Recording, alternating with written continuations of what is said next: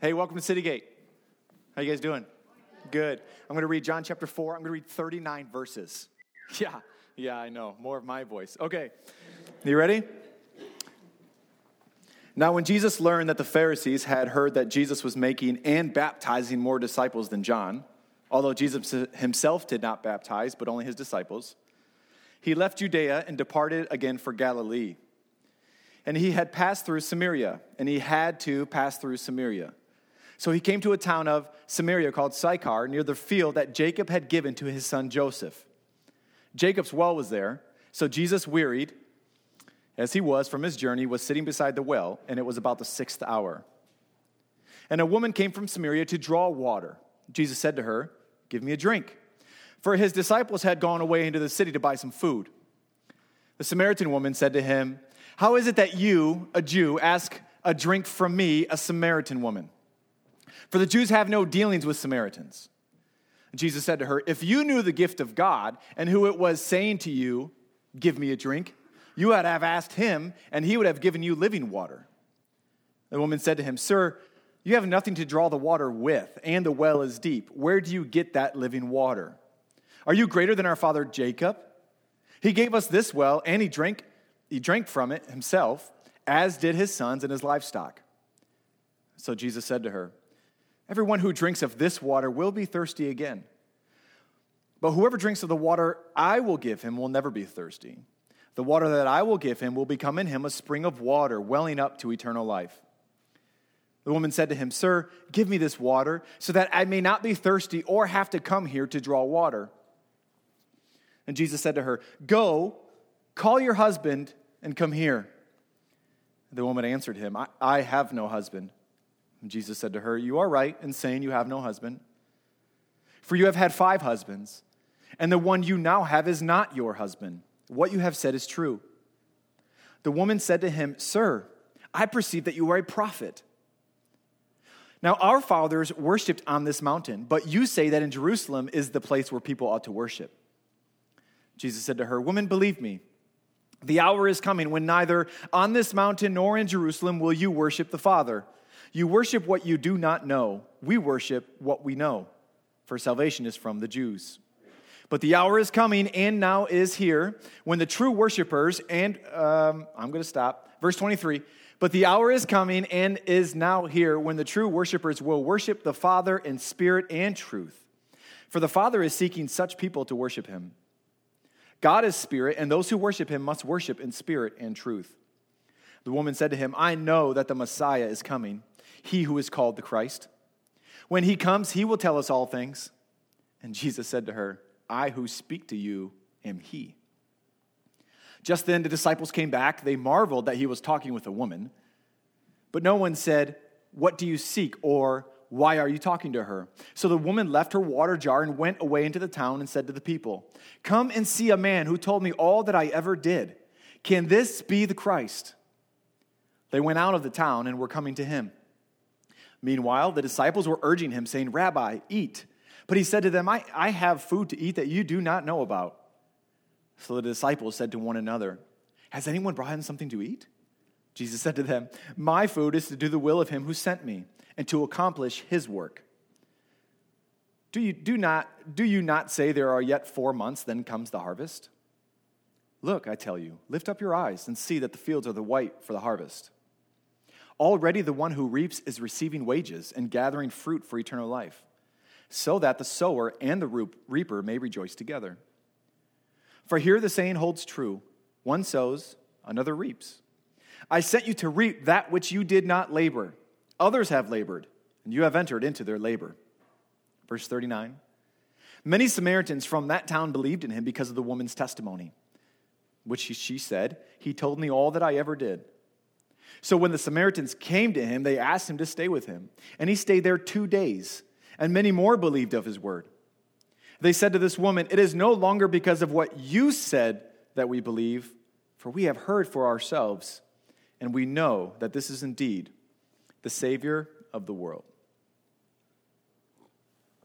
Throughout history, long time ago and even still today, men and women have pursued the feeling of being satisfied, the feeling of satisfaction. It's a lifelong pursuit we all engage in. I would dare say we actually are addicted to the experience of being satisfied. We're addicted to the feeling we get when we feel satisfied, whether it be through what we eat or what we drink, or whether it be through a successful career or a fulfilling relationship. We all desire to live satisfied. But the problem we face is knowing what will truly satisfy us. Food will satisfy us for a few hours for sure, some for like 30 minutes, but food will satisfy us for a few hours. A career may satisfy us for a few years, and relationships are so messy it's hard to actually say how long a relationship will truly satisfy us. The truth is, most of us, what we chase in this life will only provide temporary satisfaction. The food, the career, the relationships. That's temporary at best. Well, then this poses a problem, doesn't it? This is our problem situation we're in, because when satisfaction is only temporary, it leads to the ongoing struggle to chase that fleeting feeling of satisfaction and fulfillment. And this ongoing struggle to feel satisfied then leads to addiction. It leads to depression. It leads to a sense of despair, because that which we are chasing will not truly satisfy our deepest desires. So we have to go back and keep searching and go back and go back. And this is exactly what we see in our story today. A woman who has been chasing satisfaction in her relationships with what we know to be 6 different men ends up living marginalized in her community. She's on the outside of her community because of her chasing of satisfaction. She resorts to distancing herself from others so no one will shame her. She travels in the middle of the hot day to retrieve her water so no one will reject her. And what we can see based on this story is that this Samaritan woman, who does not have a circle of faithful friends, she is not flourishing in her marriages, she is not maturing in her faith, she is alone. She is suffering within her silent sin alone. Friends, the big idea this morning of these verses, I actually said I'd read through 39, but I cheated and went to 42. The big idea this morning is this: real satisfaction comes from a relationship with Jesus. Real satisfaction comes from a relationship with Jesus. Now, this story, if you do not know a whole lot about me, this story is probably top 3 for me in the whole Bible, maybe top 1 or 2. In fact, every year I'm going to preach a sermon on this story without fail. It's just going to happen. We've been around for 2 years. This is my second time I've preached this story. Every year we're going to come back to the Samaritan woman at the well, because it is such a beautiful encounter with Jesus. It was for her, and it is for you and I. I like everything about the story. I like how Jesus was willing to leave the town he was in, so there'd be no rivalry between himself and John. John is his crazy cousin who comes out of the wilderness. He's wearing camel's hair. He's eating bugs and honey. That guy, that's his cousin. And he's willing to leave so there'd be no rivalry. John was busy proclaiming the kingdom, calling people to forgiveness and repentance, and then baptizing them. I like how Jesus left where he was to go and talk with a known enemy, the Samaritan people, specifically a Samaritan woman. But maybe the part I enjoy the most is the reason why Jesus traveled through that Samaritan town. Yes, it was the most direct route from where he was to where he wanted to go. That is true. It was the most direct route. Maybe Jesus was just being efficient. But there is more to that story of why he traveled there. He made the decision to walk through the enemy territory of Samaria when all others within the Jewish community would have gladly walked around that territory and continue to do so this day. But it's verse 4. I want you to see verse 4 that puts this entire story into perspective. Just a few simple words. It says, he had to pass through Samaria. Jesus had to pass through Samaria. This verse is important to see and understand because Jesus did not stumble into Samaria. He just didn't happen to stumble into it. And then by chance happened to be very thirsty all at the same time. And then by chance happened to meet a woman in the middle of the day when no one else would be there gathering water at a well. Friends, the first thing we can understand is that there is no coincidence. In the broader sense, right? Coincidence does not exist. Everything that comes to pass in your life is known by God and designed by God, which is really good, by the way, just so you know. Some of us, that freaks us out, and it should. But it's actually a really good thing because I do not want to follow a God where he is not in control of all things. Amen? As painful as life can get, we actually should rest in the fact that he's got everything. Because if there's something more powerful out there than him calling the shots, then we're following the wrong God. Isn't that true? That's a really good thing. There is no coincidence in this life. As I was writing this, I was thinking back to when I first met my wife. I was 18, she was 19, and we happened to be working for the same restaurant at the time when she was in college. She was cute. I was desperate, right? She was cute, and I was desperate. So what a coincidence. I would happen to be at the ice machine at the same time she would happen to be at the ice machine. You see how that worked? It just so happened every time she needed ice, I needed ice too. But in reality, there was no coincidence, of course. I was trying to get noticed, and notice me she did, by the way. You see, I acted as though it was a coincidence to be at the ice machine at the same time as her. But in reality, it was my plan the entire time to be where she was as much as I could so she would notice me. And so it is with Jesus in this story. He had to pass through Samaria. He traveled to that well at a very specific time to meet this specific woman for a very specific purpose because he was about to offer her eternal satisfaction, eternal salvation. He had to pass through Samaria.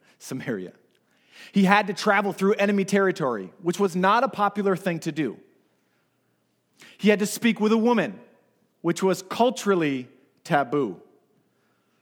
He had to lovingly confront her sin, which could have backfired, by the way. And Jesus had to be gracious in dealing with her ignorance, which is a really hard thing to do. Jesus had to meet this Samaritan woman. And listen, not because it was his job, because God told him to. And he was just doing it so God would be happy. He was just checking it off his list. That is not our God. He had to visit this woman because of who he is. He is the eternal Son of God. Jesus is the eternal Son of God who has existed in eternity past in perfect unity with the Father and the Holy Spirit. He is the only Son of God sent into the world to reconcile, to commune sinners with God. He is the Savior of the world who has made it possible for you and I to be saved from our conscious eternal torment in hell we will face because of our sin. He is God in the flesh, pursuing his creation because he has to, because he loves you and he loves me. He is compelled by love to sit down at that well. He is compelled to do it. He has to do it. Does love compel you?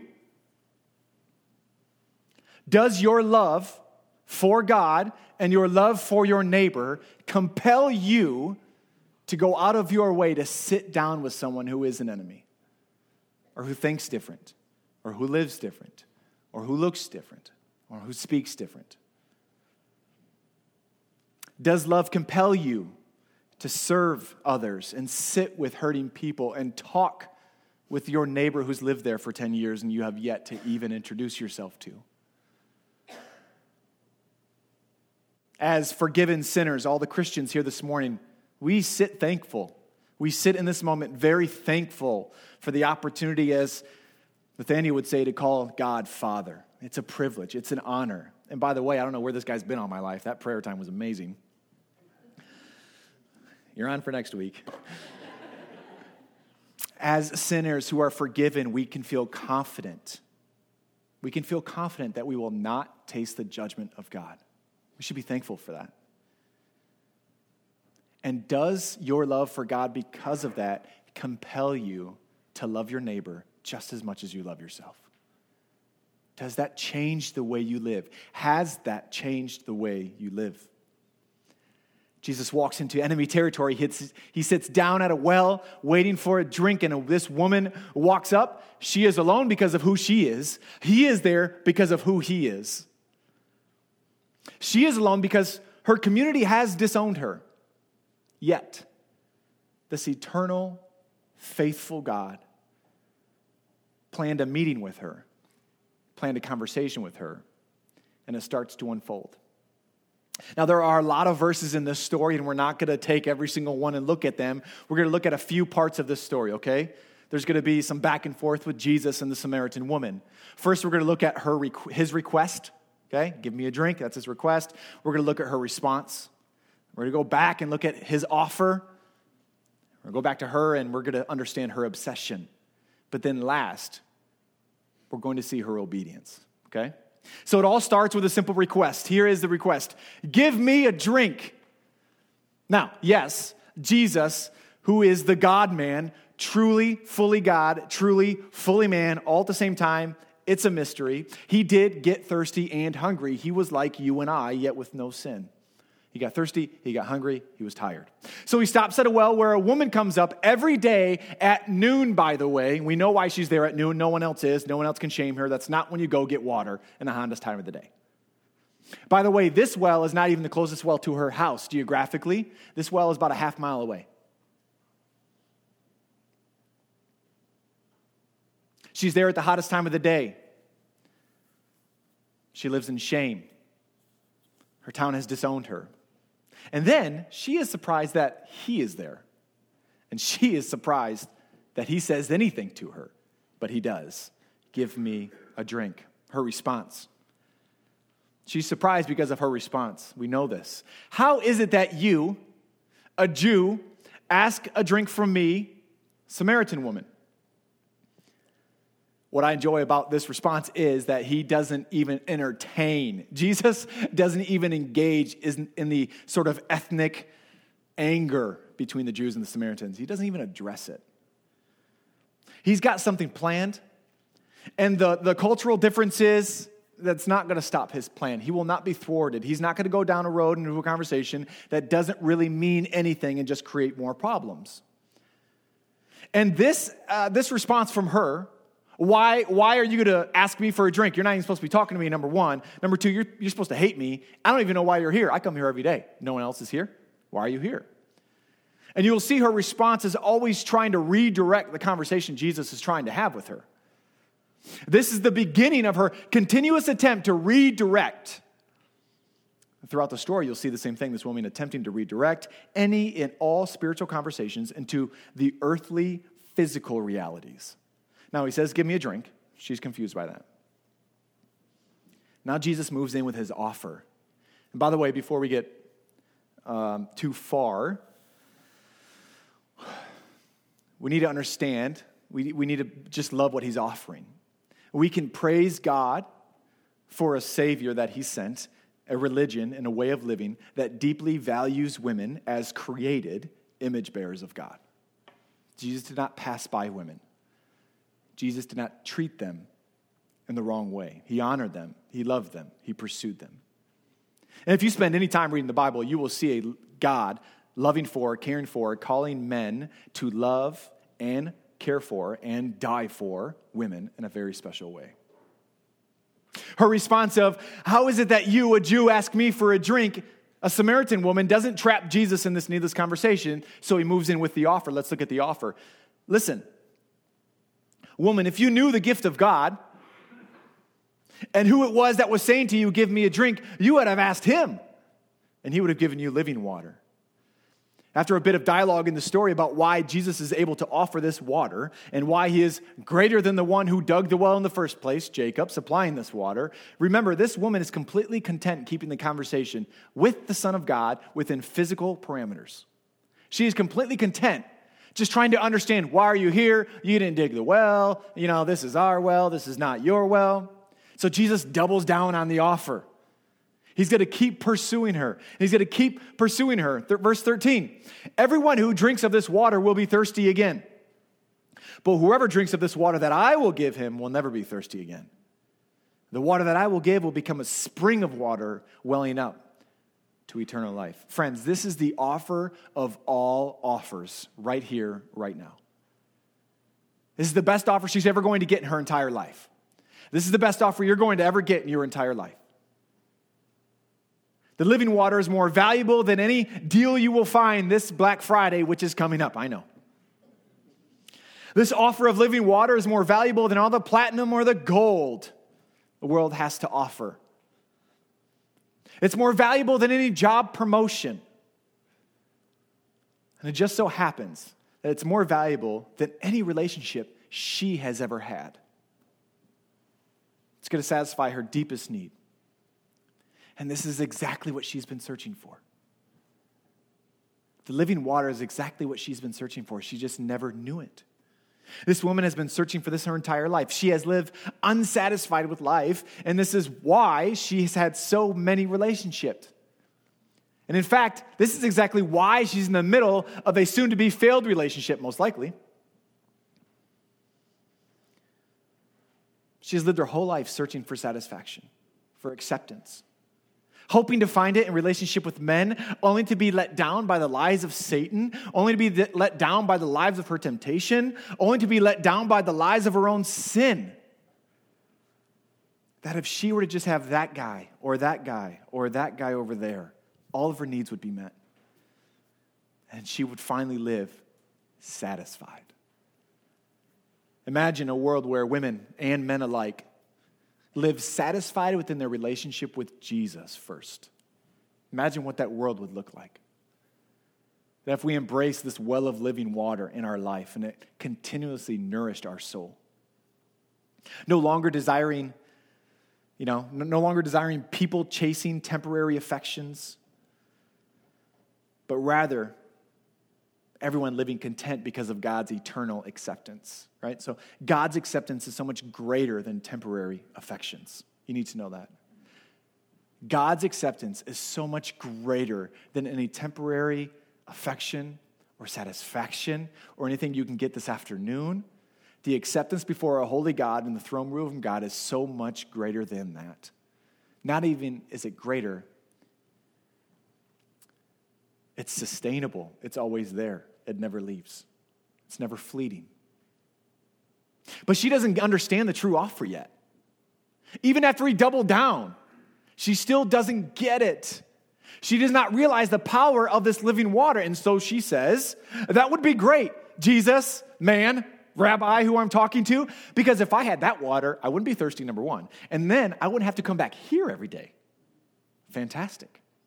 I wouldn't have to embarrass myself in public every day, just leaving my home to walk here at the noon hour. I wouldn't have to dodge the people of my community every single day. Does any of this sound familiar? To anyone in this room, I wouldn't have to see that person again. If I could just not go there, I wouldn't have to be tempted by that again. I wouldn't have to let myself down again. I wouldn't have to succumb to that temptation again. Can you see yourself in the story? Are you someone who is engulfed in your sin? Does it burden you? Do you find it difficult to connect with others because of guilt and shame of what you maybe have done in life or what you continuously struggle with? Is that you? In fact, have you been coming here week after week yet not to talk to anybody because if they really knew you, we probably wouldn't let you in? Is that what you think? That's not why this church was started. We say everyone is welcome and no one is perfect, not as like a tagline to post something. That's the church we desired to build. That's the church we desired to work for, a place where everyone is welcome to hear the gospel because no one is perfect. At our best, remember, we're like 25%, okay? On a good day. Have you discovered it's easier to live in isolation because you think people will treat you harshly or negatively if they really knew who you were? Are you living far from God because you'd rather experience temporary satisfaction instead of God's eternal acceptance? It's a dangerous place to be. And it's at this point that this woman desperately desires this living water Jesus speaks of. But this is only because she thinks it will save her from public ridicule and probably walking the mile round trip with some water. She's still living for the temporary. So Jesus asks her a question. It hasn't penetrated yet, has it? He offers, he doubles down. Now he has to ask another question, which is we're going to come up to the main part, the main point of this whole story. And he asks her a question to expose the eternal impact that this living water can have. And the question is designed to expose her sin. That's why this question exists. He says, "Go call your husband and come here." Here's her answer. I believe it's 17, 18. I copy and paste, so I forgot the verse there. "I have no husband," Jesus said to her. You are right in saying you have no husband. You've had 5 husbands, and the one you have now was not even your husband. What you said is true. This woman's obsession is temporary satisfaction, and she thinks she'll find that in her relationships. She thinks she'll find security and acceptance and love within temporary relationships. She is consumed. She is enslaved by her sin of seeking relationship after relationship, thinking it will satisfy her. Some will say that this way that Jesus spoke is rude. Somebody will say that's too intrusive. I can't believe Jesus just put her business out there like that. That was rude. That's too forward. I could never say that. Some will say Jesus is being a judgmental Christian, and his job is to just love her, man. Quit questioning her lifestyle. Wasn't Jesus all about love? But friends, listen. This is our God.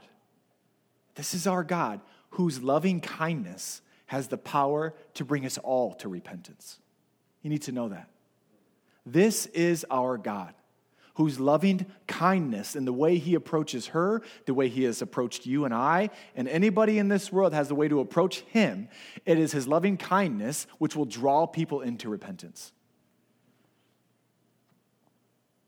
If God were to walk up to you right now, face to face, and you knew that he knew all about you, okay? Let's just get that out of the way. He knows it all right? Even the stuff nobody else knows, would you want him to not be so judgmental in his approach as he talked to you? Is that what you would desire? Or would you want to know the truth about eternal life? Would you want to know the truth about your sin and his holiness? Would you want to know the truth about his mercy and his forgiveness and his eternal acceptance and love? What would you rather have? If God approached you right now, would you say, "Man, I just hope to get this over with, and I hope he doesn't mention that one thing"? Okay, good, thanks. Is that what you want from the God who is the one true God? This brings us to the main point of the story. Much like the Samaritan woman, here's why we're talking about this story. Love Thy Neighbor is our sermon series, but much like the Samaritan woman in this story, your neighbor, this woman, your neighbor needs the opportunity to confess sin, to receive forgiveness, and be free to pursue righteousness. That is everyone's deepest need right now, today. That's their deepest need. Her deepest need wasn't even the water. Her deepest need is to be satisfied by God. And in order to do that, these things needed to happen. She needs the opportunity to confess sin, to receive forgiveness, and to be freed to pursue righteousness, to pursue a life of holiness, to be free to pursue the things of God, to be freed from the sin that enslaves her, to be freed from following after Jesus and doing what he did and living the way he did. Jesus truly did love this woman. Absolutely, perfectly, he loved her. He provided the opportunity for her to confess her sin, which led to the life-changing opportunity to receive the forgiveness she so desperately needed. And it was that forgiveness which fueled her desire to live a righteous life. You see how that all worked together? Her acknowledgement, and it's right there, and I'm not going to go each verse, but it's at the point where she says, "I think that you are a prophet." You know why that's there? That's the writer of the story saying she believed in what he said. I believe you are a prophet. What you just said is true. That's her acknowledgement right there of her sinful lifestyle. Or else it'd be like, you're crazy, man. Just get some water and get out of here. No, that's not what she said. Her acknowledgement of Jesus as a prophet was a declaration that he was right about her life, and it was a declaration that she was admitting to the sin in her life. That's why that's there. So if you're here today, let me be very clear with you. There is no forgiveness of sin without your confession of sin. There is no forgiveness of sin without your confession of sin. Your relationship with God here today depends on your confession to God, to kick it off. There is no confession of sin. There is no forgiveness of sin without confession of sin.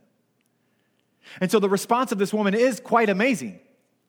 She confesses, she acknowledges Jesus is right. She acknowledges, this hasn't been working out for me. I'm on number 6. I'm about to be number 8 by this time next year. I'll be still walking this well. But it's in that moment where she acknowledges who Jesus is. She acknowledges her sinful lifestyle. Her new life begins. She no longer hides from her neighbors. Did you read that? She no longer hides from her neighbors. She will no longer visit the well when no one else is there. She will no longer walk in shame because of verse 29. What does it say? Come over here. Hey, people that hate me. Yeah, I know you. Just come over here. Come and see a man who told me all that I ever did. Can this guy be the one we've been waiting for? Can he be the Christ, the Messiah, the Savior? Is this the one? This means come and see a man who looked deep into my soul, who knew every evil thought and evil action I have ever committed. And if he's God, he's know the ones that I'm going to commit. He knows all about me from beginning to end. Come and meet a man who although he knows my deepest, darkest desires, he still offered me life. He offered me a drink. He offered me eternal satisfaction, although he knew how dirty I was. Look at these words, 39 through 42. Many Samaritans from that town believed in him because of this woman's testimony, because of what this woman said. She said, he told me all that I ever did. So when the Samaritans came to him, they asked him to stay with him. And he stayed there 2 days, and more believed because of his word. They said to this woman, here's the beauty of this. It is no longer because of what you said that we believe, for we have heard for ourselves, and we know this is indeed the Savior of the world. What a great transition from going alone to a well every day because of her shame to being the biggest evangelist in the Samaritan community. The biggest, loudest, most annoying evangelist in the Samaritan community. Shouting everybody down, get over here! And the guys are like, I ain't going over there with her. I don't want to be number 8, number 9. Come and meet a man who told me all that I ever did. Can you see why it's one of my favorite stories? And we just scratched the surface of all that's in there. So now what do we do? What do we do with this? See, the Bible isn't just here for information. It's here for transformation. It's here to transform your life into something new, something different. So we need to figure out, walking out of here today, that what do I have to do different than when I walked in here today? What does this story do to my life? Well, first of all, number 1, if you have yet to ever confess sin to God, that's your first step. Number 1, are you ready to confess your sin? Are you ready to receive forgiveness and be free to live a righteous life in Jesus? That's the very first step. And you see, you can do that all on your own. You can do that here today in our service. You can call a friend and say, I'm not sure what this is like, but you're right. All the things that I've chased in this life are temporary at best, and I'm left alone, dying slowly inside. And I want to meet God who can offer me eternal life. And I want the water that is talked about in this story.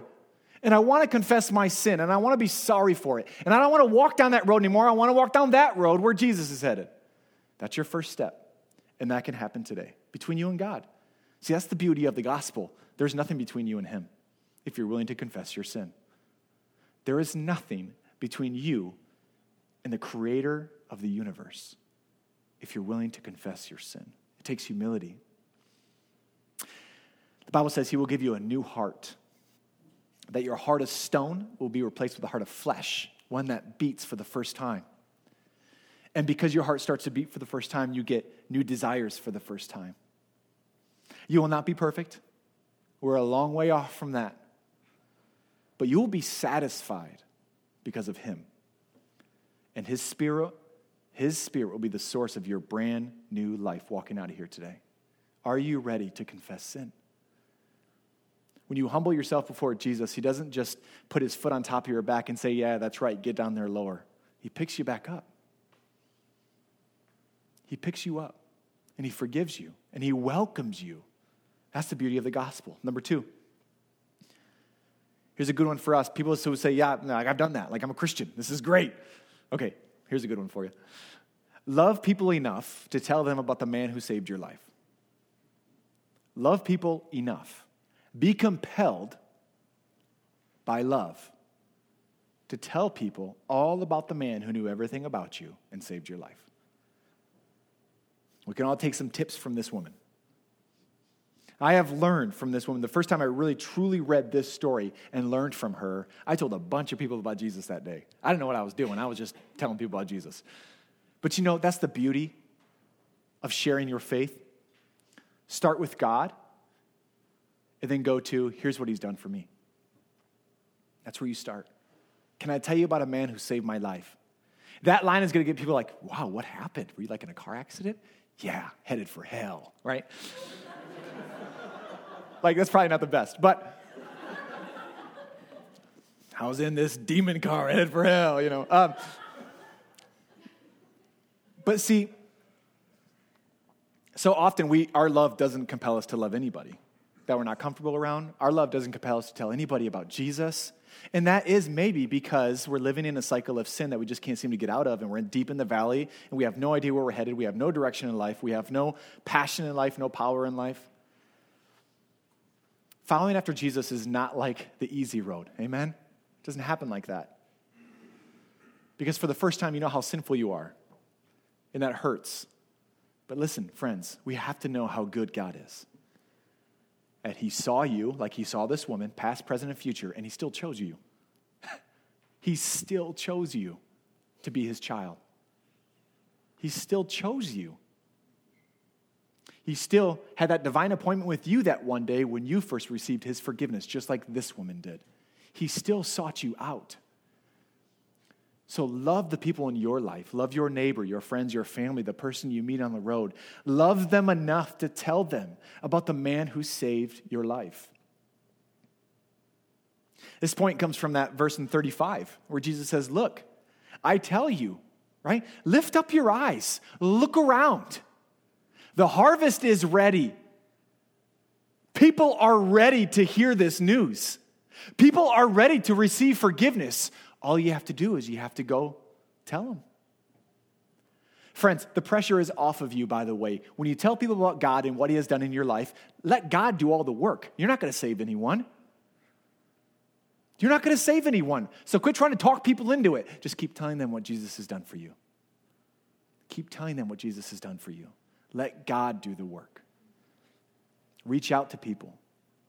Support those, maybe your closest friends who are suffering in their silent sin right now, because we know them, and that may be you. You need to reach out. Text me or something. Make your sin known to a brother or a sister who could walk with you. Speak the truth in a loving way. Speak the truth in a loving way. And just point them to Jesus. That's our job. If we are to love our neighbors as much as we love ourselves, our love will compel us to act in these ways. Does that make sense?